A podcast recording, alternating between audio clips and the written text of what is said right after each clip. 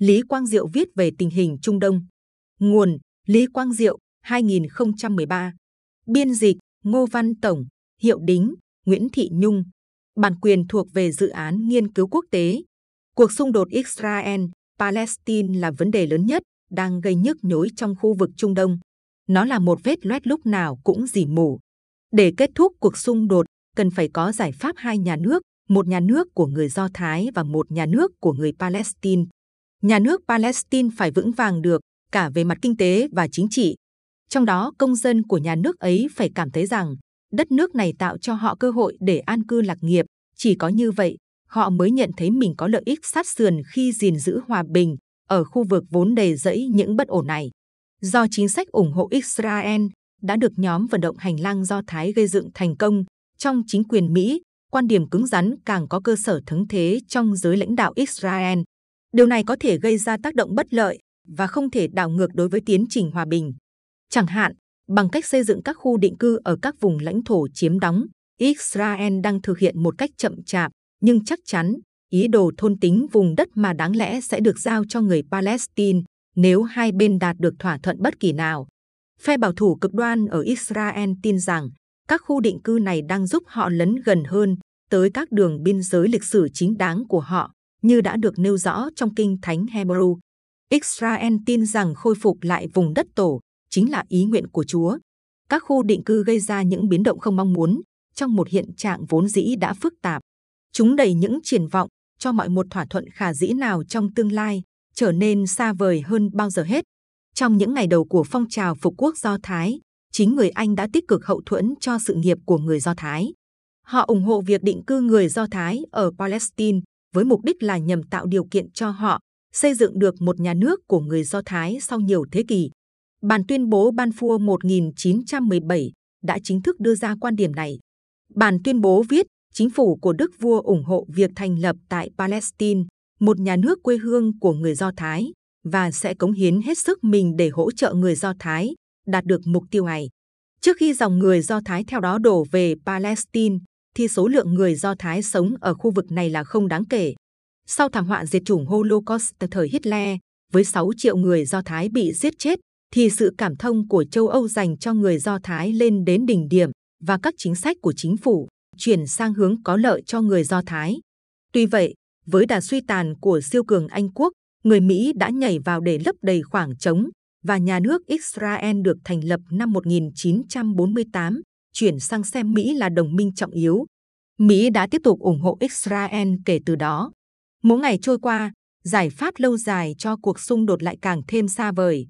Liên Hợp Quốc đã tuyên bố rằng các khu định cư của người Do Thái vi phạm luật pháp quốc tế, mô tả các khu định cư này như là hành vi thôn tính dần dần. Tuy vậy, người Do Thái hiểu rằng chừng nào người Mỹ còn chưa tán thành, thì những lời tuyên bố như vậy vẫn là vô tác dụng. Chẳng hạn, trong trường hợp người Mỹ sẵn lòng cắt viện trợ tài chính dành cho Israel, số tiền đến nay đã lên đến 115 tỷ đô la Mỹ tính từ năm 1949, cũng như cắt giảm các hình thức viện trợ quân sự và chính trị khác cho tới khi việc xây dựng các khu định cư chấm dứt, Israel sẽ không có sự lựa chọn nào khác ngoài việc phải tuân thủ luật. Nếu người Mỹ không gây áp lực đối với Israel, thì chắc chắn thế giới vẫn chưa thể nhìn thấy hồi kết cho cuộc xung đột này. Tất cả những điều này sẽ không mang lại lợi lộc gì cho Mỹ về lâu dài. Nó làm sói mòn uy tín chung của siêu cường này và kích động toàn bộ thế giới Ả Rập chống lại người Mỹ. Vì vậy, việc đạt được mục tiêu ngoại giao trong khu vực của Mỹ sẽ trở nên khó khăn hơn. Cuộc xung đột này cũng sẽ đóng vai trò là một cái cớ lâu dài cho những nhóm thánh chiến Hồi giáo có thể lợi dụng để biến thành công cụ tuyên truyền nhằm tuyển mộ các thành viên trẻ tuổi mới. Họ cố tình duy trì ngọn lửa kích động này cháy âm ỉ trên khắp Trung Đông, cũng như các khu vực khác ở châu Á, bằng cách trình chiếu trên TV các hình ảnh về tình cảnh thống khổ mà người Palestine đang phải chịu đựng. Cuộc xung đột Israel-Palestine là trung tâm của một mạng lưới bạo lực và bất ổn đan xen phức tạp tại khu vực Trung Đông. Nó giống như một ung nhọt trong hệ thống quốc tế, mà nếu được chữa trị dứt điểm, sẽ mở đường cho giải pháp của hàng loạt các vấn đề khác. Nó có thể thay đổi môi trường chính trị trong khu vực. Hòa bình giữa người Israel và Palestine là một điều kiện cần thiết nhưng chưa đủ cho một nền hòa bình rộng lớn hơn ở Trung Đông. Nếu người Mỹ có thể thể hiện thái độ trung lập và nghiêm túc hơn nữa trong cuộc tìm kiếm một giải pháp hai nhà nước thì chính phủ của nhiều nhà nước Ả Rập, đặc biệt là các nước có người Sunni chiếm đa số, sẽ sẵn sàng công khai ủng hộ chính sách của Mỹ hơn nữa trong khu vực. Đây nên là ưu tiên hàng đầu của Mỹ trong khu vực. Nếu có quốc gia nào muốn hủy hoại mọi thỏa thuận hòa bình như vậy, thì đó hẳn là Iran. Chính phủ Iran đã nhiều lần khẳng định cam kết phá hủy nhà nước Israel của mình. Là một quốc gia có đa số người Shiite, Iran xem cuộc xung đột Israel-Palestine là cần thiết trong cuộc chiến của họ với các nhà nước Ả Rập Sunni nhằm bảo vệ vị trí lãnh đạo của mình ở Trung Đông. Mâu thuẫn giữa người Hồi giáo dòng Shiite và Sunni bắt rễ từ hơn một thiên niên kỷ trước. Các quốc gia Ả Rập Sunni vốn luôn có mối nghi ngờ sâu sắc đối với Iran, bởi quốc gia này nắm giữ sức ảnh hưởng sâu rộng đối với dân số Shiite thiểu số sống rải rác trên khắp khu vực. Như cựu Tổng thống Ai Cập Hosni Mubarak đã từng nói, người Shiite gần như luôn trung thành với Iran, chứ không phải với quốc gia họ đang sinh sống. Iraq dưới thời Saddam Hussein từng là một thế lực cân bằng trọng yếu với Iran trong khu vực, nhưng giờ đây khi đối trọng này đã không còn, Mỹ trở thành vật cản duy nhất trên con đường thống trị toàn khu vực của Iran. Những tham vọng của Iran xuất phát ít nhất phần nào từ cách nhìn nhận bản thân của họ, một nền văn minh tự lực, tách biệt tương đối với thế giới Ả Rập. Người Iran rất tự hào về lịch sử của họ. Tôi đã từng rất kinh ngạc trước câu trả lời của một vị bộ trưởng Iran cho câu hỏi phỏng vấn trong một chương trình của đài BBC cách đây vài năm. Ông ấy đã phát biểu, ở châu Á, thực sự chỉ có duy nhất hai nền văn minh đáng để bàn luận tới, đó là Trung Quốc và Ba Tư. Nhận định này phản ánh lối suy nghĩ của người Iran. Họ vẫn khao khát những năm tháng hào hùng của đế chế năm xưa. Cuộc đấu tranh địa chính trị này có những tác động hết sức to lớn đối với nền hòa bình thế giới, bởi Iran tỏ ra tích cực phát triển các loại vũ khí hạt nhân và có thể thổi bùng lên một cuộc chiến tranh hạt nhân hoặc tối thiểu cũng là một cuộc chạy đua vũ khí hạt nhân. Nếu Iran tiến hành thử nghiệm thành công hạt nhân, Ai Cập có thể cũng muốn sở hữu hạt nhân và họ có thể mua từ Pakistan. Điều này sẽ dẫn đến một tình thế hết sức nguy hiểm ở Trung Đông với bốn cường quốc hạt nhân trong khu vực gồm Ai Cập, Ả Rập Xê Út, Israel và Iran. Tình trạng này cũng có thể làm gia tăng nguy cơ nguyên vật liệu và năng lực hạt nhân này bị bán cho các quốc gia ở những khu vực khác trên thế giới hoặc thậm chí các lực lượng phi quốc gia. Tôi không thấy ý kiến cho rằng Israel có đủ khả năng ngăn chặn Iran sở hữu vũ khí hạt nhân thực sự thuyết phục. Người Mỹ có thể làm công việc này, nhưng chỉ khi họ được chuẩn bị kỹ lưỡng để tiến hành một cuộc xâm lược trên bộ, mà khả năng này trên thực tế lại bất khả thi trong bối cảnh Mỹ vừa mới thoát ra khỏi Iraq. Điều này có nghĩa là thế giới trở nên bất ổn hơn, với nguy cơ đáng sợ là xảy ra tính toán sai lầm luôn treo lơ lửng. Thậm chí, chúng ta có thể chứng kiến việc sử dụng vũ khí hạt nhân đầu tiên tại khu vực kể từ sau cuộc chiến tranh thế giới lần thứ hai. Có lẽ, ý nghĩ an ủi duy nhất ở đây là nếu cuộc chiến hạt nhân quả thực có nổ ra, thì mong là các đám mây hạt nhân sẽ không lan tới chúng ta ở Đông Nam Á. Chúng sẽ bao phủ phần lớn khu vực Trung Đông và có lẽ lan tới châu Âu. Chúng ta có lẽ sẽ chỉ bị ảnh hưởng bởi một vài đám bụi nhỏ. Phần hỏi đáp. Hỏi, Tổng thống Obama đã nói rằng ông ấy muốn sửa đổi luật viện trợ chính trị nhằm kiềm chế sức mạnh của các nhóm vận động hành lang lắm tiền nhiều của. Liệu điều đó có đủ sức ít nhiều làm thay đổi các động cơ này không? Đáp, chuyện đó sẽ không xảy ra đâu. Cho dù Obama muốn thực hiện kế hoạch này, ông ấy sẽ vấp phải khó khăn rất lớn khi xin Thượng viện và Hạ viện thông qua.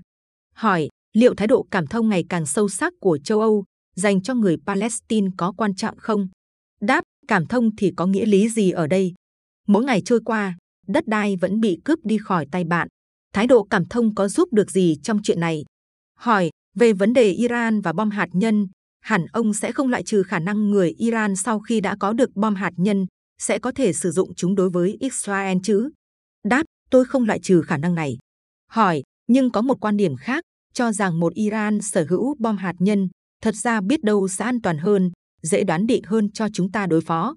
So với một Iran không có bom trong tay, và rằng nếu Iran vượt qua ngưỡng hạt nhân, biết đâu sẽ không phải là một chuyện tồi tệ đối với khu vực như chúng ta vẫn nghĩ. Ông nói gì về quan điểm đó? Đáp, đây là dạng lý thuyết chấn an. Nhưng tôi có thể khẳng định rằng, người Iran có lẽ không có cùng hệ tư duy như người Mỹ và người Nga. Ở đó, họ tính toán như thế này, tôi đánh anh thì anh sẽ đánh tôi, tôi đánh lại, và anh lại đánh tôi. Đòn thứ nhất, đòn thứ hai, rồi đòn thứ ba, cứ thế cả hai chúng ta đều bị xóa sổ, cùng phần lớn châu Âu. Liệu bạn đã hiểu được cách suy nghĩ bằng cái đầu lạnh như vậy giữa Israel, Iran và Ai Cập? Đó chính là câu hỏi căn cơ. Chúng ta đang nói về một hệ thống sản sinh ra những kẻ đánh bom tự sát, những kẻ cho rằng phải, bọn tao muốn chết và tao muốn chúng mày chết nhiều hơn bọn tao. Tôi nghĩ rằng bất cứ điều gì cũng có thể xảy ra. Hỏi, đó là một trong những lý lẽ mà Israel có thể sử dụng để biện minh cho các cuộc tấn công phủ đầu chống lại Iran để ngăn chặn họ phát triển làm giàu uranium cũng như đầu tư sâu hơn cho khả năng hạt nhân của họ. Họ cho rằng đánh trước một bước và trì hoãn việc có được bom thì tốt hơn. Đáp, có nhóm vận động hành lang ủng hộ lý luận này, nhưng điều đó cũng không giải quyết được vấn đề. Bạn có loại trừ được cả một đất nước Iran hay không? Chẳng bao lâu nữa, họ sẽ phát triển được quả bom thứ hai và bạn sẽ phải thực hiện một cuộc tấn công lần thứ hai. Nhưng lần này nó sẽ ở sâu dưới mặt đất. Hỏi, vậy ông không tin rằng Israel có khả năng ngăn chặn Iran phát triển bom hạt nhân? Đáp, tôi không tin, ở đó họ đã nắm được kiến thức hạt nhân rồi. Hỏi, vậy thì giải pháp phủ đầu tốt nhất cho vấn đề này là gì? Đáp, đây là câu hỏi mà 2.000 người Do Thái ở Mỹ phải trả lời. Câu trả lời tốt nhất là phải tìm ra một giải pháp lâu dài cho cuộc xung đột Israel-Palestine. Nhưng hôm nay, đó là vấn đề không thể giải quyết.